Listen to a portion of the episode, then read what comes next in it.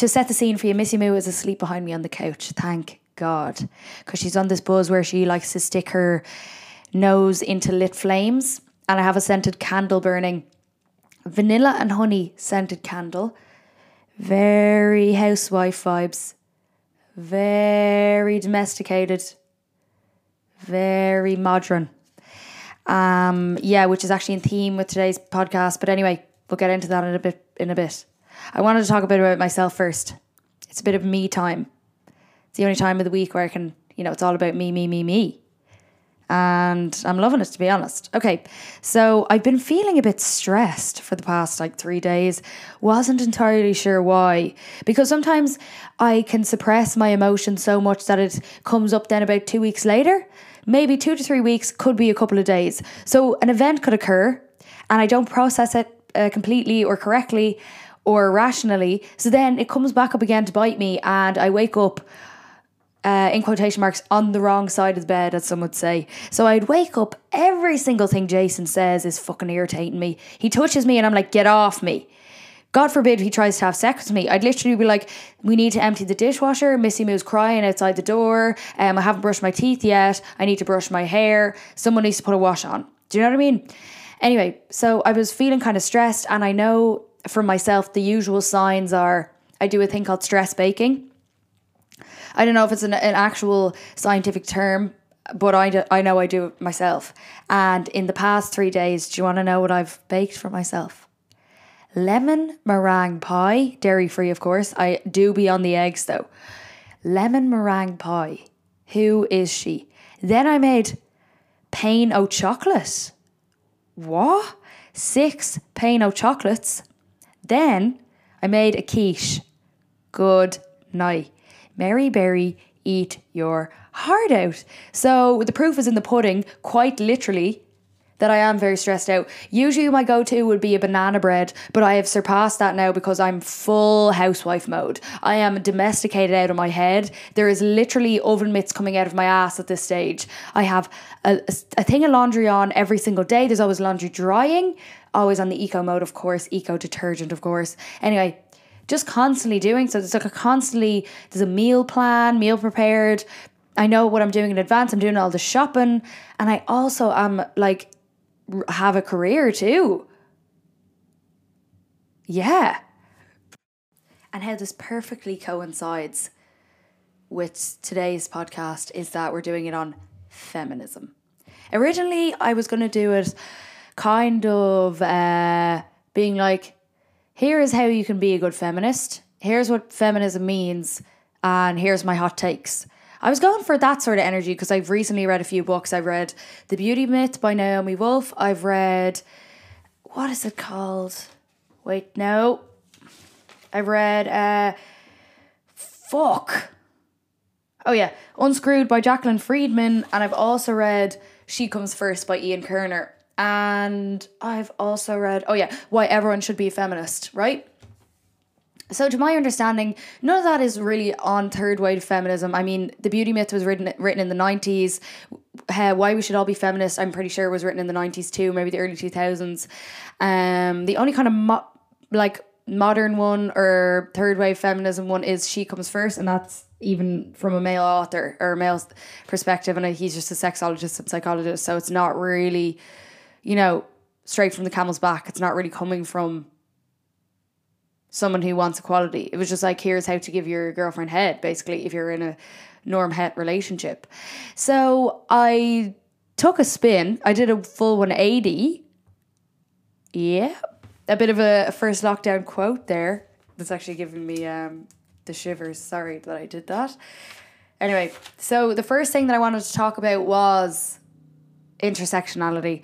And first it was my own ignorance, I think, or I just didn't think of it because I was like, oh, I'm I'm ingesting all of this information and I'm teaching myself all of these things and I'm educating my, educating myself. But for some reason, I just w- thought it was assumed that intersectionality is a precedent to, or just assumed that it goes along with feminism. But what I didn't realize is that a lot of people don't associate themselves with the term but they do associate themselves with the ideologies, obviously, but just not the whole label in general because it's so heavily entwined with just Western white feminism or, you know, radical radical liberal uh, Nazi feminist sort of thing, and how origin it was originated just by like white women getting what they want or feeling empowered. So I asked my stories what people thought, and this is where I got all of this from because I thought it was just assumed that intersectionality was a thing or that.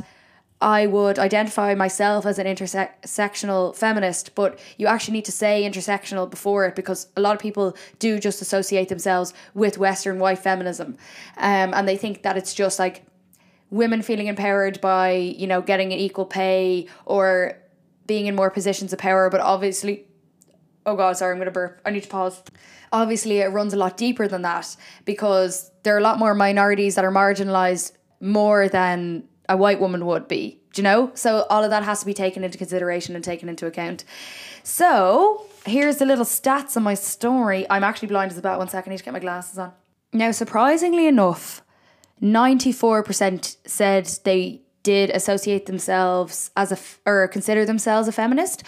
But then I remembered obviously the people who I'm like but the demographic who would follow me would probably be, you know, Western feminists. Do you know, I, I'm screaming into the echo chamber. It's like people who would be like me. Do you know what I mean? But 6% voted no. And even still, a lot of those people messaged me saying that they clicked no by accident. I was wanting a little bit more of a controversial opinion or people to give like actual honest raw opinions of what they thought of when they heard or saw the word feminist. Now, people did give me good feedback. Obviously, there was a few boys being like, "Oh, girls giving out," or like women screaming. Do you know what I mean? Uh, but that was expected. It was like two fake accounts, but I wanted actual, comprehensive, descriptive reasons as to why someone wouldn't associate themselves with the label because I myself even questioned it a lot of the times. I, at one stage, probably about two years ago, was like, I'm not a feminist. I don't associate myself with feminism. I'm an egalitarian. But that wasn't because of the white Western feminist thing. It wasn't because of that as well. I wasn't even aware of that that that was a thing. But um, it was because of I didn't want to be associated with Nazi feminists or like radical feminists or misandry, because I was loving men at the time. Now now I am a bit more lenient with misandry. I kind of understand it a bit more. Incel culture, pickup artists, uh, which I'll be talking about soon, and also just my. It's just like a perpetuated or perpetual experiences with one-on-one sexism or like direct sexism that I've experienced myself. And I suppose that's kind of why also with doing a lot of work with SA and DV, it's uh it's kind of, you know, it's reiterated and instilled in me a lot to be like, oh, it's hard to have faith in men at the moment for me. But obviously you can't you stroke them all with the same brush. I know that I'm in a hetero relationship this is what people thought of when they first hear or see the word feminist. So the most answered one, or yeah, the most commonly answered was probably gender equality or just qual- equality without the gender before it. Next was man haters, trans rights, SA support, comprehensive sex education, hairy armpits, intersectionality, empowerment, pissed off white girls, fairness, cringe, the Moxie movie, great movie. Fantastic movie. I fucking loved it so much. So cringy, but so good. It's like, it's so bad that it's so good. Do you know what I mean? Anyway. Uh, next was irrational or difficult. Uh, white women slash girl boss. Malala Yousafzai. Sexual liberation aggressive and Nazi feminist. Obviously, there was a lot more answers there, but they were the general gist or the most commonly answered one.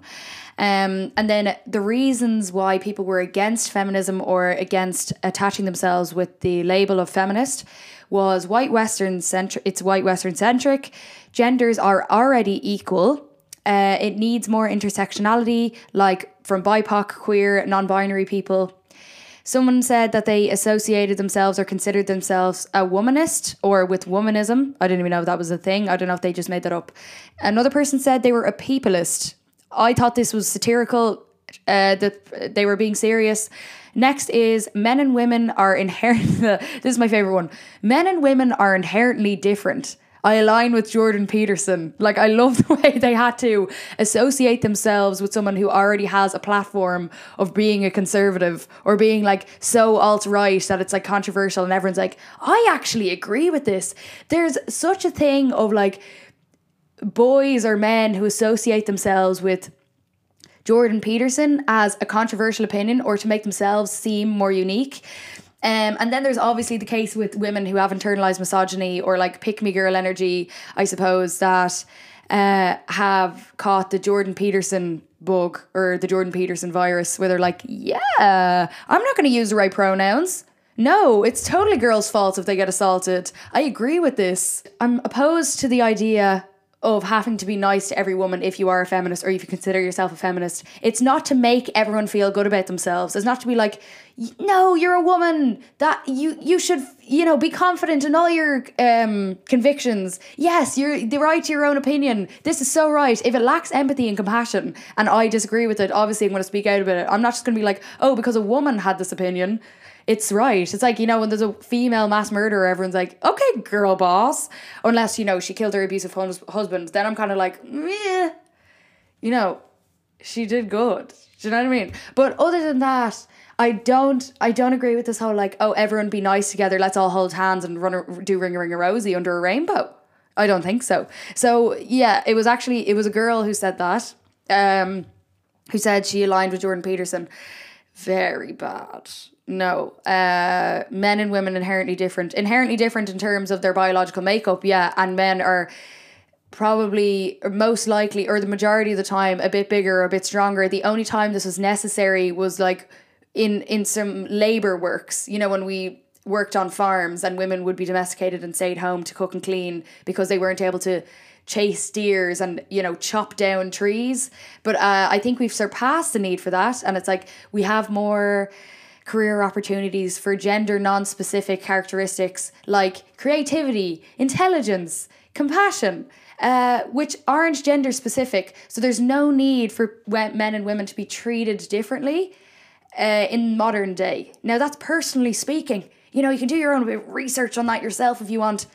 Uh, you, Jordan Peterson Stan. Anyway, I was surprised as well that a Jordan Peterson Stan follows me but maybe they just maybe someone sent them the story. Sometimes people just answer my stories and don't follow me. Um, so maybe that was that. Anyway, and then another person said they need to calm down. That was that's internalized misogyny, being like, oh, activists need to quieten down. It's making us feel bad. Another thing that humans fall into. It's like, no, I only want to do something or fight for something if it makes me feel good. It's supposed to be uncomfortable. It's not supposed to make you feel good. Like acknowledging your privileges doesn't feel nice. Being like, oh, I'm white, so I have lots of privileges, and, you know, I'm not that marginalized compared to a woman of color, a black woman, a trans person.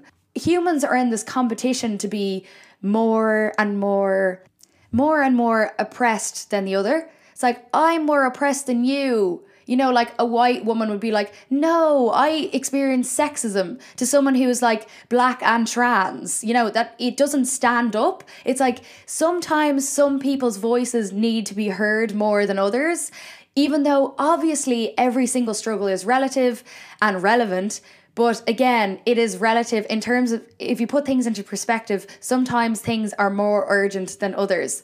Um, so that's, I suppose, why people do reject feminism or being a feminist is because they believe that you know, black women need to be heard, trans women need to be heard, and it's not allowing for that within the feminist movement because it's more like white women running the show or like being the spokesperson of it, which is why I obviously decided against the theme of this whole podcast was going to be me being like, here's how to be a feminist, grow your armpit hair, do you know what I mean? Stop baking for your husband and fucking go out there into the workforce. Um, I don't know, why did I put on that accent for that? That was weird. Is that my feminist voice? Oh, I didn't even finish this list. Okay, so need to calm down. Uh, the whole stigma around being a social justice warrior. Oh yeah, and then someone wrote, as a black woman, I've never felt that movement saw me or fought for me. Totally valid point. Um, someone else wrote, it's the bare minimum and should be like morally acceptable for everyone to just have those ideologies built into them. I think that is a naive look on the world, or yeah, a naive look on the world to just assume that people believe that genders are equal. Par example, the Jordan Peterson stan. Obviously, that's not realistic. People don't think that the genders are equal. People don't believe that women deserve more or deserve the same rights as men. Some people don't believe that black women uh, don't deserve the right the same rights as white women. Uh, some people think that trans people don't deserve any rights at all. Um, so that is a naive outlook on the world, and that's why people do attach do attach themselves with labels or to be like, I do believe in this thing. Otherwise, it's like, how do you express that to another person in a short period of time? You know, people are usually are quick to know the ideologies that are attached to feminism if you just say I am a feminist rather than being like I believe that all genders are equal, deserve the same rights. I believe we should have equal pay. I believe that we should have more women in positions of power and all these things. Female genital mutilation shouldn't be a thing anymore. You know, people uh, girls being so, sex trafficked and sold on the black market shouldn't be a thing anymore. There shouldn't be women and children working in uh, sweatshops for pretty little things peg the patriarchy t-shirts. Do you know what I mean? Yup, Cara Delevingne.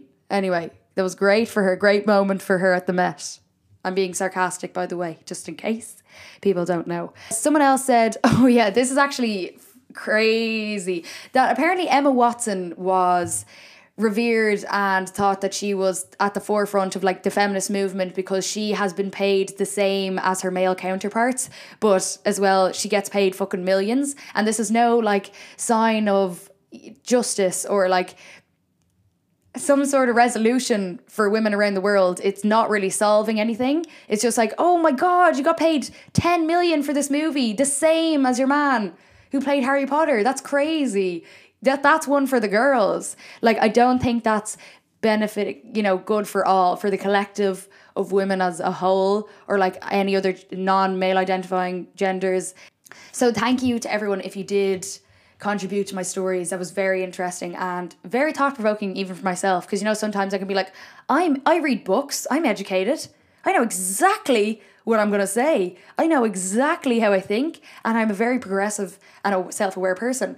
But the thing is, like I said about the discomfort, I had to face my own prejudices and biases biases to be like, I'm a feminist when I am actually just a Western white feminist. I have taken part in the whole like faux empowerment, girl boss energy buzz. Everyone's gone through that stage, you know, gone through that phase at some stage, I'd say, with fucking, you know, Tumblr, but first coffee. Don't talk to me before my morning coffee. I've gone through my stage of thinking that casual sex was some sort of form of sexual liberation. I thought that doing sex work was some sort of uh, liber- liberation for the collective as well. It's like I had to do a trial and error thing where I actually have to go out of my way to fail to learn these things. One of my fatal flaws, obviously. But now I'm still learning and growing as a person. And, you know, a lot of things that you do have to face to be like, okay, I'm not actually as good as a person that I think I am. That is uncomfortable and it doesn't make you feel good, like I self. Like I, like I self like I said, um, I don't want to be like, oh, I'm disappointing black women everywhere because I'm white. You know, I do have white guilt and shame, as you probably should. If you are a white person, you probably should, to be honest. Um, but I do recommend, if you do have white guilt or shame, I do recommend reading What White People Do Next by, uh, oh my God, Irish author. She's a, she re- she wrote uh, Don't Touch My Hair. What? Oh my God, people are going to be screaming then screaming in their AirPods now. I love how I only reference AirPods as if no one has any other form of ear or like speakers. They're just like I'm like every single other person has AirPods. That's a, such a a privileged perspective for me to have as well. But it's actually I'm doing it in like a jokey way, but it comes across probably I'm just like everyone surely has AirPods. Do you know what I mean? No, but I'm you know one sec. I'm just gonna look up that all. Emma Dabiri.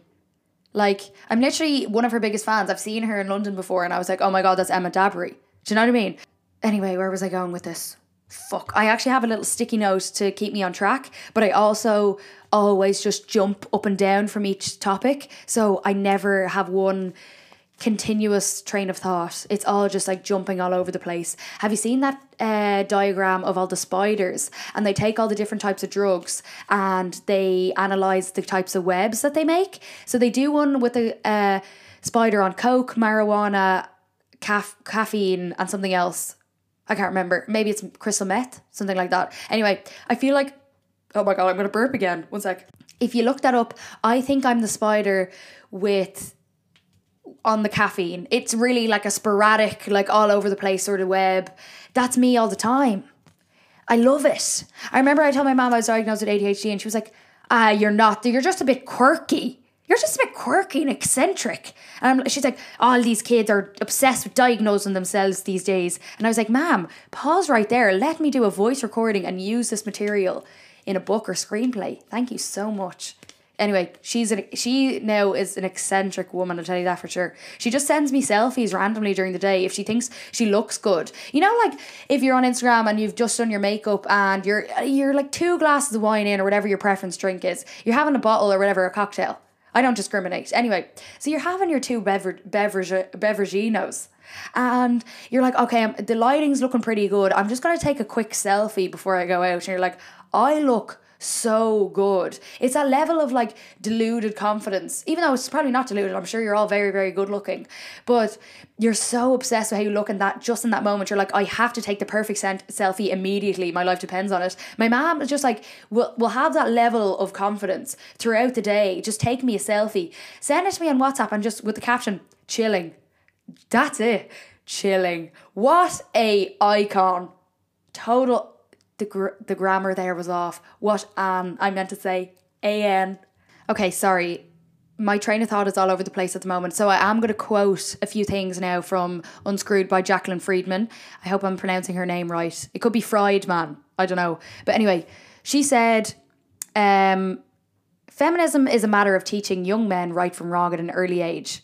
It's also of giving women unfettered access to healthcare, of changing the way we represent women in our media, and of keeping religion out of our public policies. She also says there is a troubling history of mistreatment and dehumanization of women from minority groups, and they continue to be most vulnerable to violence. Um, she also talks about how if people are seen as different, it's like a psychological uh, reaction that goes on in people's brains where it decreases their empathy. So that's why there's so much violence against, say, the most violent or marginalized group to me, from my understanding and my education, I could be wrong, but it is trans black women. And that's why they are subjected to so much violence, is because people see them as so different and so outside of the norm, even though there there's nothing wrong or like dehuman or unhuman about their existence they're people just like me and you they are human but for some reason there's a reaction probably particularly in men's brains who have lower level capacities of empathy that's an actual fact as well they have less grey matter than women are born with or like f- females when you're if you you, you can ident- identify as anything but if you were born with the biological makeup of a female, you have more grey matter in your brain, which uh, produces the empathy. That's where like all the empathy lives in your head. Anyway, so men have less of grey matter, so I'm assuming that's why it decreases their empathy so much to the point where they actually don't have any at all. So that's why I understand where there is a bi- biological difference between men and women. I totally understand that. I totally get that. But there is no reason to treat them differently in terms of equality. Jordan Peterson. This is going to be like a Jordan Peterson hate podcast. Sorry, I meant to say Jordan Peter hate podcast. I meant to say Jordan Peterson roast. Yeah. Anyway, so, my next point or the next segment of this podcast is going to be on faux empowerment. And I talk a lot about, about the girl boss terminology or girl boss discourse. Not that a lot of people know about it, it's just because I've been repeating myself so much, but in such small increments, I find it hard to do it again on a larger platform. For example, I've wrote, written an article on girl boss isms or the redundancy of the term girl boss but the article isn't really like out yet. So it just feels like, you know, I've already talked about it. I also gave a speech on how feminism isn't compatible under capitalism in Trinity in the Phil, but only obviously a certain amount of people saw that. So I feel like I've already talked about it so much, but I might as well just repeat myself one more time for the podcast.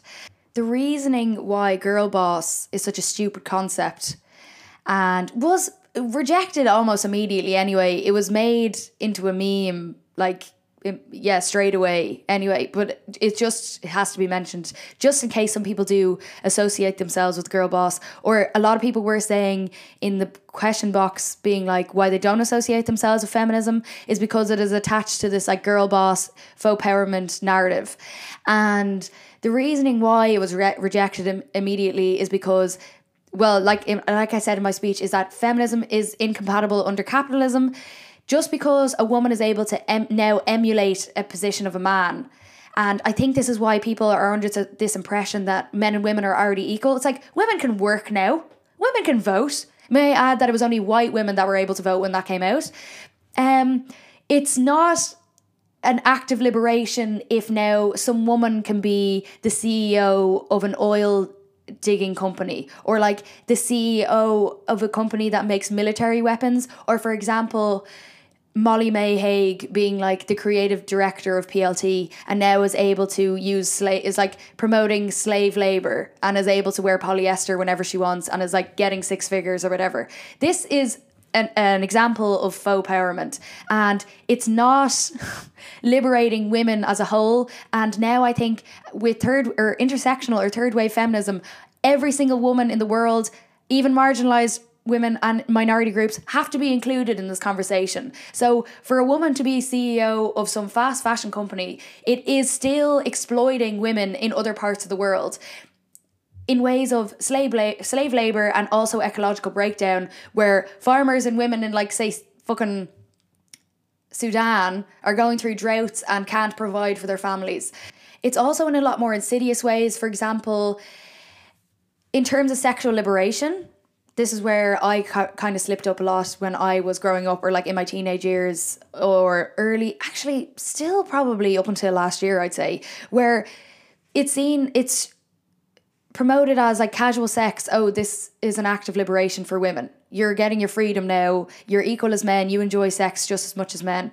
Women have always enjoyed sex just as much as men but the reasoning behind why we didn't engage in casual sex is because we'd be ostracized by society obviously. If women had sex before marriage they'd be seen as dirty or dirty the way I said that dirty or they'd be seen you know sluts and stuff. Anyway so we'd be called loads of slurs but also even now, modern day sexual liberation, women are scared to have casual sex, or people with vaginas are scared to have casual sex because it's dangerous or unsafe for us. We're not going to be going home with some rat if you were het, het normie, you're not going to be going home with some random man because the probability of you being assaulted is quite high, actually, and the probabil- probability of you being blamed for that is also quite high.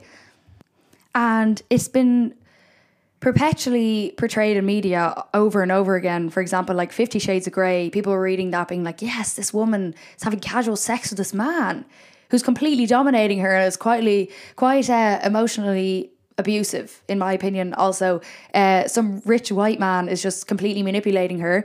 And then also another example of it is Hugh Hefner, who is a self-proclaimed feminist.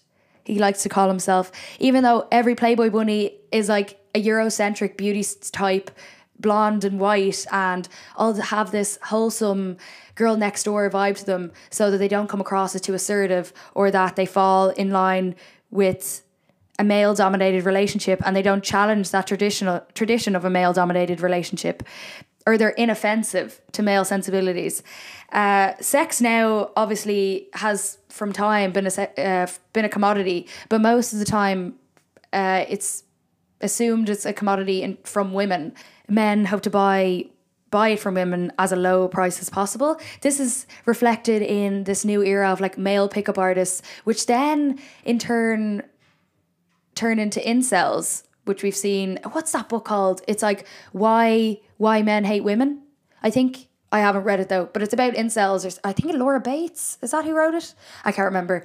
Um, but there's this whole thing of male pickup artists, and they make these YouTube videos, and they're like, okay, so what you have to do is you have to ignore her for a while, look over, uh, look over at her, don't buy her any drinks, be very mean to her, and then she'll go home with you. It's like this formula that they give, and then all these like lonely socially inept men are watching these videos being like, okay, this guy knows what he's talking about. It's like some relatively good looking guy who will get like some girl Jordan Peterson fan to have sex with him and he thinks that he's God's gift and he's like I have sex with a lot of women so he thinks that constitutes him the ability to teach other people on it anyway so all these lonely men are taking all of this into account writing notes on it and then proceed to act act it out in real life I presume but obviously there's some flaws there um they're probably a bit odd and lo and behold, like women just won't have sex with them because of there's this certain formula. And then there's this whole Reddit forum now being like, women are all sluts just because they won't uh, go home with them at night time. And it's not that, again, it's not this idea that women can't enjoy sex. The only part of the human anatomy or human body that that sole purpose is to receive pleasure is the clitoris. And it's only people with vaginas that have these. Um, the only reason that men ejaculate or have to insert is to procreate, not even to just feel pleasure. It's literally just so they can make more babies. And there's this thing in America that conservative politicians basically get in cahoots then with Christian organizations because they think they'll get this vote of the evangelical Christians if they take on their ideologies, such as, you know, anti abortion uh, and, you know, contraception. So there was this thing created in America that's called the Religious Freedom Restoration Act. And this basically means that you can do something or refuse someone a service just beca- based off of your religion. But it's ba- it's only really to benefit Christians. So for example a Christian pharmacist can refuse someone uh, emergency contra- contraception because it goes against their religious values. Even though I don't know if it actually says that in the Bible being like woman must not abort like abort abort abort. I don't think so. Um, and also there's a thing where these evangelical Christian groups have set up healthcare facilities in quotation healthcare facilities that are similar to crisis pregnancy centers and they pretend to be a clinic that can perform abortions but they show traumatizing and gruesome medical footage of like you know those things. It's planned parenthood. There was this fake video going around of planned parenthood basically showing an x-ray or an ultrasound of a hoover an actual sucking device going inside a woman's vagina and sucking out a fetus. And it was like the baby in the ultrasound looked about six months old. Like that's not even legal to abort a six month old baby. I think it's what like probably 12 weeks something like that. Anyway, so it's not even possible. Like the embryo would literally be so small, so you wouldn't even see it. It wouldn't even come up in the ultrasound. And I highly doubt they're putting Henry the Hoover up your fucking vag- vagine. Um. Anyway, so there's these fake clinics that show like traumatizing and gruesome medical footage to manipulate people out of terminating their pregnancies. How fucked is that? I don't know now if what's his name? Louis Theroux is it Louis Theroux? Louis Theroux.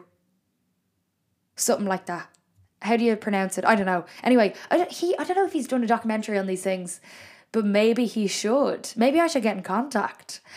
Anyway, um, so what? So uh, you're probably wondering, what is the solution to all of these things? I've been given out now for the past 40 minutes, but it's like, what are we actually supposed to do? We're not supposed to like we have the right to vote. We have all these things, especially as like a western white woman. I don't come in I don't come face to face with that much discrimination in my day in my daily life. You know, slightly when a man is talking to me, he'll talk down to me.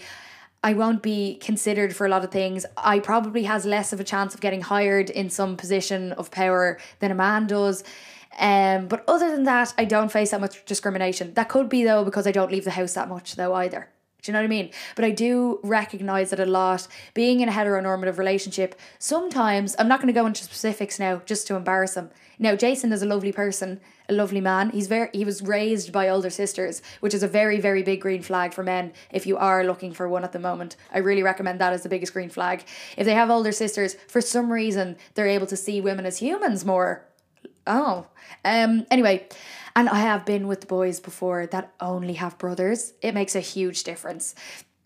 So anyway, I've noticed in our relationship, if we come into contact with some sort of conflict, if we're having fights, a lot of times it can be it can be brought back to him just being slightly sexist or just having slight slight now slight misogynistic views, but it's like in so internalized that it's not noticeable. It's only noticeable to me as his partner because you know you're living with him every single day, and it's like what is engraved in his brain.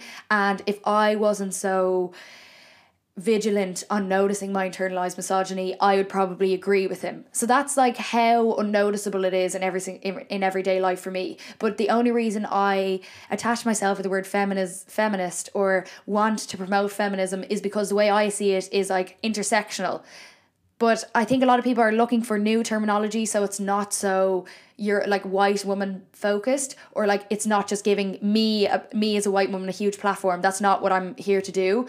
And um, it's not for me to fight for my rights. It's for every other marginalized group but also especially women who are marginalized or are min- minorities or non-male identifying people so non-binary. So one of one of the main ways we can tackle misogyny in this world or just general sexism is to teach abstinence over conscious Wait, I did that backwards. Teach contraception over abstinence in school. This is kind of a small thing, but it is it it does coincide with a lot of um, feminist ideologies and a lot of things that is contributing to the level of sexual assault is how it's taught in schools and how there isn't proper sex education at an early age, especially for men. It's just kind of just like here's ST- you get STIs, you can get women pregnant, so don't have sex. Rather than having a realistic approach and being like, if you do have sex, the, here's all the different types of contraception you can take. If you do have sex, maybe ask for consent first.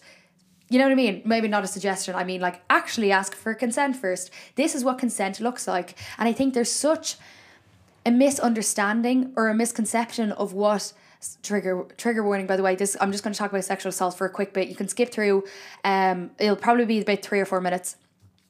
There's a misconception on what rape is and i think a lot of times the way men especially view it is like woman wearing a short skirt walks down a dark dark lane at night time gets attacked by crazy feral man with knife. She gets brought to ground and raped against her will with a knife against her neck. When majority of the time that is not how it happens. Majority of the time, it is by people that you know and love. Majority of the time, it's by people that you're in a relationship relationship with. Obviously, there is a percentage, and a probably high enough percentage of times that it happens with people that you don't know. There's a higher percentage that happens when it is when you're walking home alone at night, but very rarely, I'd say. I think that's the rarest one, actually, that circumstance, because women are terrified. Girls are so scared to even just exist the sun sets at 4 p.m. in London. I do not leave the house. I don't leave the house when it's dark anymore unless I am with my partner because I cannot be arsed. I'm literally craving big scary dog privileges.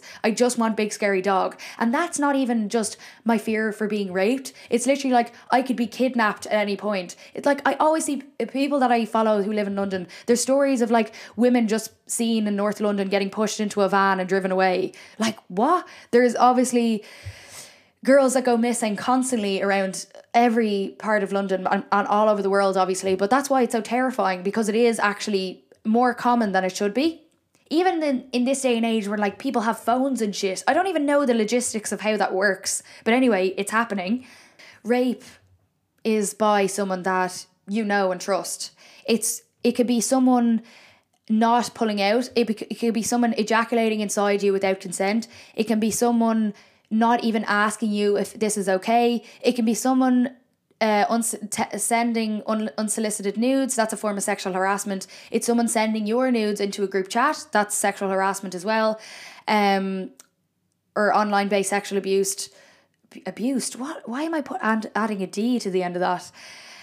It's just, it, it's so complex or actually it's not even that complex. It's just so broad that like people just think it's one certain thing so they don't attach themselves with that. Or men just assume they're like i'm not a rapist because i'm not a scary man who's like stalking girls in the middle of the night even though they're probably like taking advantage of girls um not seeing women as like normal people thinking that they're entitled to sex watching mainstream porn as their form of education or thinking that, that that's okay when it's like forced upon them thinking it's a sensual thing because a lot of uh, um porn categories is like to do with non-consensual even though it's obviously not titled that. It's not like non-consensual. It's like literally oh, this man shoves his penis in woman's mouth. They don't even say penis. He like shoves huge penis in woman's woman's mouth. She doesn't even want it.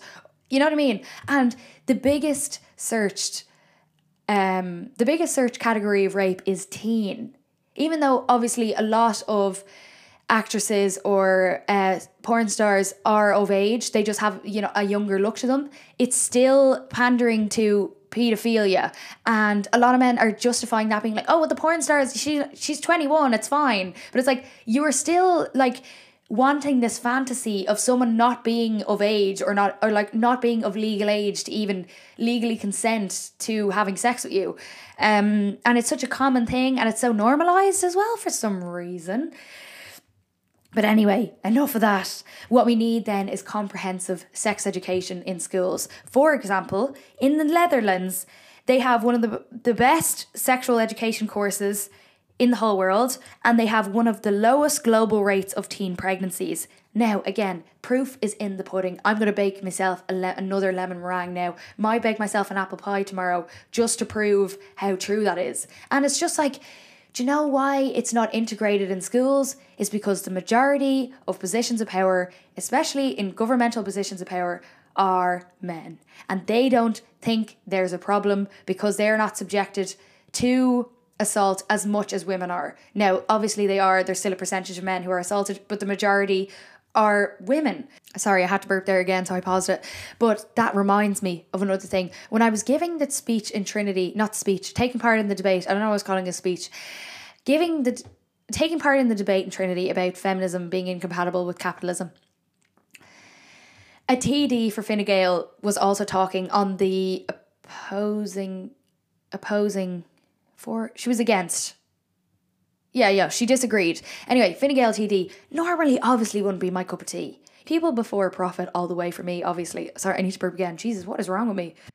And I was excited for her to actually go up because I like hearing a different opinion to my own because it makes you think more and you're like, maybe I and you know seeing the big picture here anyway so she goes up and i thought she was going to talk about like you know Fine Gaelers being landlords and she wants to own all the property she wants so that's why she wants con- capitalism to continue continue she actually took a total t- like turnaround of uh, what I was expecting. And she literally was like, every single time I'm called in to do a speech or a talk or brought back to Trinity, she's like a very well educated woman. She has a master's in political science. I'm pretty sure she lectured for a while. Anyway, she went to Trinity and UCD and she has loads of degrees, very academic, not like myself. Anyway, so she went up and she was just like, every single time I'm called back to do these things is not because I'm educated or I'm an expert in this field or people want to know what hear what I have to say. It's always about about being a woman in politics. People just want to have her there because she's a female in politics. And every time she like there's a an election running, every time someone interviews her on TV, radio, any form of media, they're just like, how does it feel to be a woman in politics? And she says she's never noticed a difference until people fucking ask her. And I think that's the whole thing but like Western white feminism, there's not really any need for it anymore, and people are just bringing it up to be like I, a virtue signaling or something. Even though I hate the term virtue signaling, it's just like trying to shut down activists being like, huh, "You're virtue sig- signaling. You don't actually care about this issue." Um. Anyway, so I think yeah, that's the whole thing. Like she just now I don't know what her morals are to be honest. I didn't have an in-depth conversation with her. I do follow her on Instagram. I love I think she's an icon. She looks great. Even though she is a Fine I'll say it again, she is a Fine Gaeler and I you know I surprised myself, but I again I can still like people regardless of their moral compasses unless they are a Jordan Peterson stand Jordan Peterson stand. That's where I draw the line. That's where that's the cutoff point. I can't do it after that. He's just, I just can't do it. Now, I would love to be a politician, to be honest, but it's just the stress and the the the wrinkles it would give me, the frown lines I would get, and just I would probably lose my voice constantly. But I would love to see more women having seats, you know, in the Senate or in the Dáil. I would love more women to be speaking at the UN. I would love more women to be in the legal system. I would love more women uh, just to be in positions of power in general. Now, not necessarily to be like CEOs of companies, brand ambassadors, and all these things. I mean, like actually making change in terms of law and legislation. What my take on it was like why I was embarrassed about being a feminist or like say if I was like I want to be in a position of power and how I think people view feminism a lot of the time is like you know people who you who ask what your pronouns are and they have blue hair and uh, they're screaming at the top of their lungs and all this shite. You know what I mean? Just being meanies, meanie pants. Like, why does it matter what color hair they have? Maybe progressive people just like color. You know what I mean? Like a bit of color, rather than you, uh, conservative grey heads. Your hair is graying. They're just jealous because they're all grey. No, I'm being mean now. Anyway, I'm being ageist all of a sudden. Um, I didn't mean to profile con- conservatives there either. I always just assume that conservatives are like boomers, even though there are a lot of conservatives that are my age, and they're the scary ones. Fine Gael youth, um, in every single college in Dublin. I've only come in contact with the ones in Dublin. Obviously, there are Fine Gael youth um, societies in other colleges around Ireland, but they're terrifying, really scary. So I think feminism evokes some sort of like aggression or condes- condescension because we're always seen as like these jealous, unhappy, and incapable of finding a man. It's like, oh, she needs a good ride. She hasn't seen a penis in whatever 10 years. She needs to have sex. And she fucking, no man finds her, no man finds her uh, attractive. So that's why she's shouting about hating men and it's just a big confusion about like being mixed up with misandry. Like obviously there are misandrists that exist. I've gone through my own phase of being a misandrist myself, and it wasn't influenced by my lack of sex or any of that sort of shite. I just generally was sick of them. I think I was fighting with my dad at the time, and I was just like, you know what? I'm over it. I hate them all. But I've obviously I've surpassed that uh, thought process, and now I love every human except for Jordan Peterson fans.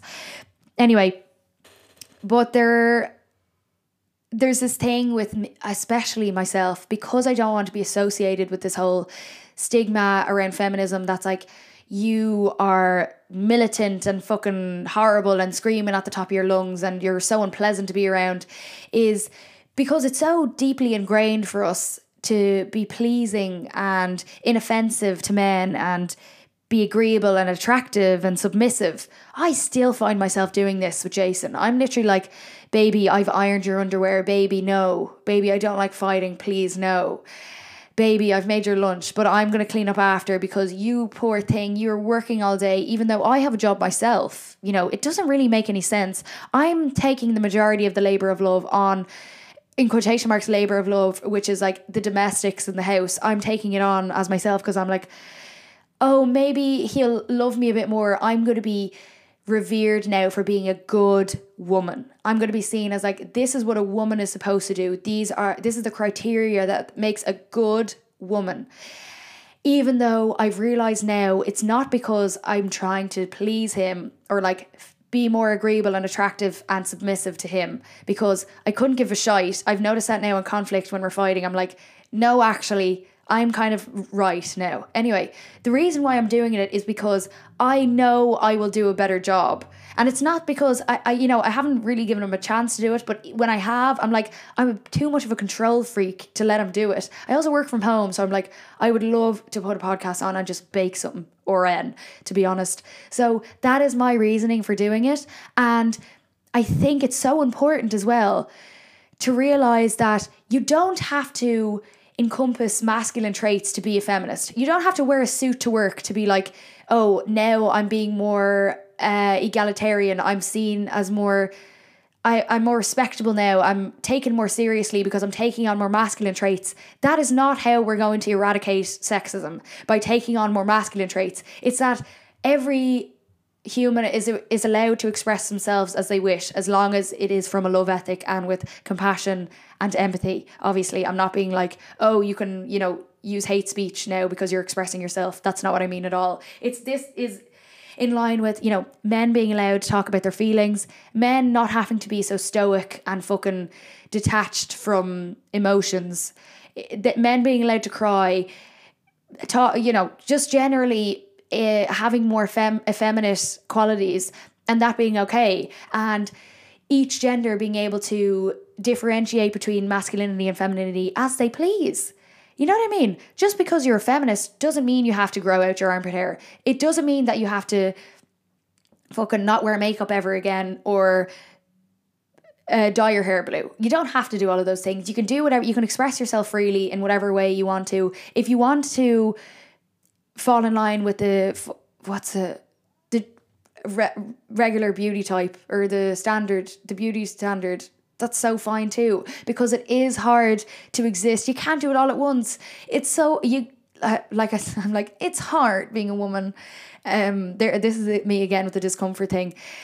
I do recommend reading um, Girls Would Be Girls by Emer O'Toole because she her act of like radical feminism or yeah her act of radical feminism was to stop doing all the things that fall in line with the beauty standard so she stopped shaving um she stopped caring about what she looked like in terms of her body because a lot of times you know women are judged a lot for what body shape they have and it's like it's expected of us to be tiny tiny tiny um or like BSI a size 6 con- for the rest of our lives, even though we have childbearing hips. It makes absolutely no sense. Anyway, so she took it upon herself to do all of these things. And then one day she bleached her hair, she wore a dress on a night out, and she like did her makeup, and she was treated completely differently because when she's on the tube and like it's a hot day and she's flashing her hairy legs, people do tend to stare at her. And that's the thing, like I personally do grow out my body hair, but I am in a position of privilege because my hair is I have fair body hair. Like I have about three armpit hairs on my left armpit. It's pathetic. But it's not because I'm taking some radical act of feminism. It's because I literally don't care enough. I'm like, every partner that I'm with doesn't care. And not that that matters. You shouldn't be doing things to please your partner anyway. But I don't fucking care either. The only thing I care about is when my bush gets too big and it's like getting caught in my underwear and all, it gets a bit uncomfortable. So I just tend to trim it. Um, I did buy six. I have talked about like six things in the last five minutes. I did buy six sessions of laser hair removal, and I only went to one and it hurt so much, so I never went back. And I've already paid for the six, but I just never went back. So I it does look like I have like um alopecia on my budge. I have like vagine alopecia, so it's like sporadic hairs. It looks really funny, but like, you know, really weird. Um, but I'm loving it. It's you know a bit of uniqueness, bit of uniqueness, nerve and talent, charisma, uniqueness, nerve and talent. Ah! Me talking about like the traditional, me being like a traditional housewife vibes. We do have the social, or, and also being wanted to be agreeable and pleasant to everyone, even though like I know there's a lot of issues that we have to stand up for to make change. It's not like you're not going to make change by just sitting on your arse and being like, oh no, I want to please everyone and make them feel good about themselves. No change is ever going to come from that. It's like, oh, Donald Trump you know, you didn't mean it. We don't want to make you feel anxious and bad. You know, yeah, you're allowed to express yourself, have your opinions, be racist, that's fine. You know what I mean? It's like there has to be some sort of limit to it where we do have to hold people accountable and make ourselves feel uncomfortable and acknowledge our biases and our privileges, which isn't a nice feeling, like I said earlier on in the podcast. But anyway, we have these social norms and expectations of each other. And because humans are inherently social beings, we want to still be part of the pack and we don't want to step too out of line of that. And the reasoning then why like sexism is such a perpetual issue or just inequality in general is because it's so deeply in, in, entrenched this pattern of like men in power and oh that's just how life is i don't want to disrupt the status quo so i'm just going to let it go on so that's kind of why. But to to continue fighting against this, it's like you actively, actively have to challenge this conception that um we have to adhere to all these like traditional values and the social patterns and the social norms of each other. Um, like I said, we have we don't have to adhere to the traditional masculine norms to prove our worth or to be like uh wearing a suit as an act of radical feminism. And to relate back to the what someone said on my story is that we have to move by or past gender blindness because a lot of people are like, I don't see no issues. I feel as equal to my male, male counterparts, so I don't think sexism exists, which is obviously it could be uh, uh, just a lack of education or awareness, but it could be a lot of ignorance as well because you're only looking at it from your own perspective and not understanding that other people around the world have lives as well and other people need to be like stuck up for, stuck up for sticking no you have to stick up for other people especially if you come from a place of privilege use that privilege to fight for someone else's rights, so someone who's a bit more mar- marginalized than you. And just because you don't think about gender differences doesn't mean you're free of sexism either. A lot of women, even who who uh, acknowledge or consider themselves as feminists, do have a lot of, of internalized misogyny. I obviously do as well. The odd time I'm like, I you know like how everyone hated Taylor Swift. Remember that because she was like an outspoken feminist and she had loads of boyfriends and she was too skinny and everyone was like, "Oh, we hate her." But now everyone's loving her because we've surpassed that. But now it's going to be something else as well when we realize. And obviously, we're all learning and growing all the time and constantly evolving and changing. I might change my opinions even from this podcast in a week if I read another article or someone else explains something to me a bit better and I start understanding a bit more because it's hard to have awareness of someone else's life experience if you're not going out of your way or actively educating yourself on it if you're just staying within your own bubble. And you have to have a lot of privilege to have the ability to even do that i know because say if you have dep- like really bad depression and you're apathetic it's obviously it's a very um all encompassing disease that people have. You're not going to be reading up on natural disasters and like people who are exploited in the developing countries because you're obviously just suffering a lot as yourself as a person. But if you feel like you are in the mental state or you have the capacity to educate yourself a bit more on literally anything or any social injustices, I really recommend it. It's going to give you a bit more delayed gratification and it's not all about make again, it's not all about making yourself feel good, but just better for the collective. If you do want a better world and you're constantly giving out about it, or you're just saying terms that you've heard on TikTok, being like, I'm a communist, I'm a socialist, or you're attaching yourself to these labels, but not actually bringing every any evidence to the table to prove that or adhere to that label at all you need to start educating yourself on it and especially on educating yourself on how to make change personally, I would love to see some change in the education system. I think that's the root of everything is like just to educate people and it would completely change. Oh, sorry, I did burp a little bit there in the microphone. It would change every everything. It would change uh, a huge it would be such a huge huge help for people it would benefit everyone. If there was education on different genders, if there was educate like comprehensive sex education, if there was education on consent, courses on fucking you know mental health more even in things or exploitation. If British people were taught about how Britain colonised Ireland, I can't believe that's not a thing. People don't know that Britain colonised Ireland. It's just like they wear the poppy and they're like, yeah, loads of our people died. But it's like, you literally, the Black and Tans literally murdered loads and loads of Irish people. Anyway, I'm not going to, maybe they'll save that for another day. But anyway, and a lot of time as well, people think black and tans is like a racist term that Irish people are saying because I said it at a party once and people were giving me the side eye. Black and tans is in relation to the uniforms that they would wear. So these British people, it was basically like an undercover Garda sort of buzz. It was like undercover military and they would wear um, a, a, black and tan like uniform and they would go into houses and basically um, rape the wives, steal the children, and murder the husbands. And like they would do this thing called capping where they would like carve uh, the skin of the skull off off someone and like peel it off. Anyway, yeah, love the Brits. So I was uh, ending it on a good note. That wasn't even in relation to feminism at all. But anyway, um, Jesus, I hope that podcast was even helpful at all. I was jumping all over the gaff with that. I see. I do a lot better when I write things down. Like I could script a whole podcast and it would be really, really good and articulate and very comprehensive. But it's just when I'm talking about things, my mind races and I trip over my words and I start a sentence and then finish another one. Anyway, please share this podcast if you liked it. I hope you learned something or it helped in some way. And I also have a Patreon if you do want to support me because you can't monetize uh, podcasts. And this is what I want to do now for the rest of my life. No, not the rest of my life. You know what I mean? This is my side hustle now because I'm not really into. Sorry, I don't know what happened there. It just stopped recording for some reason. As I was saying, I'm not into YouTube anymore. This is what I'm going to be doing now for the foreseeable. And I'm doing a bit of writing. And that's it. I'm writing a book at the moment. It's taking up a lot of my time, a lot of my mental capacity. So I'm just going to be doing a podcast because I think it's actually good training for my ADHD to be able to speak. And because I'm not getting a lot of social stimulation either, because I have a lot of social anxiety at the moment uh, it's going to help me now when I do eventually go out into the outside world and start talking to people again. Um, I need to start speaking properly and more coherently. And yeah, and I just want to make a better difference, educating people. Not that I think that I have the right to do that or I'm like, I'm a lot more educated than a lot of people, but I just know it's a lot of some comfort of other people are socially anxious out there and not really socializing that much. A podcast is a good way to feel like you are.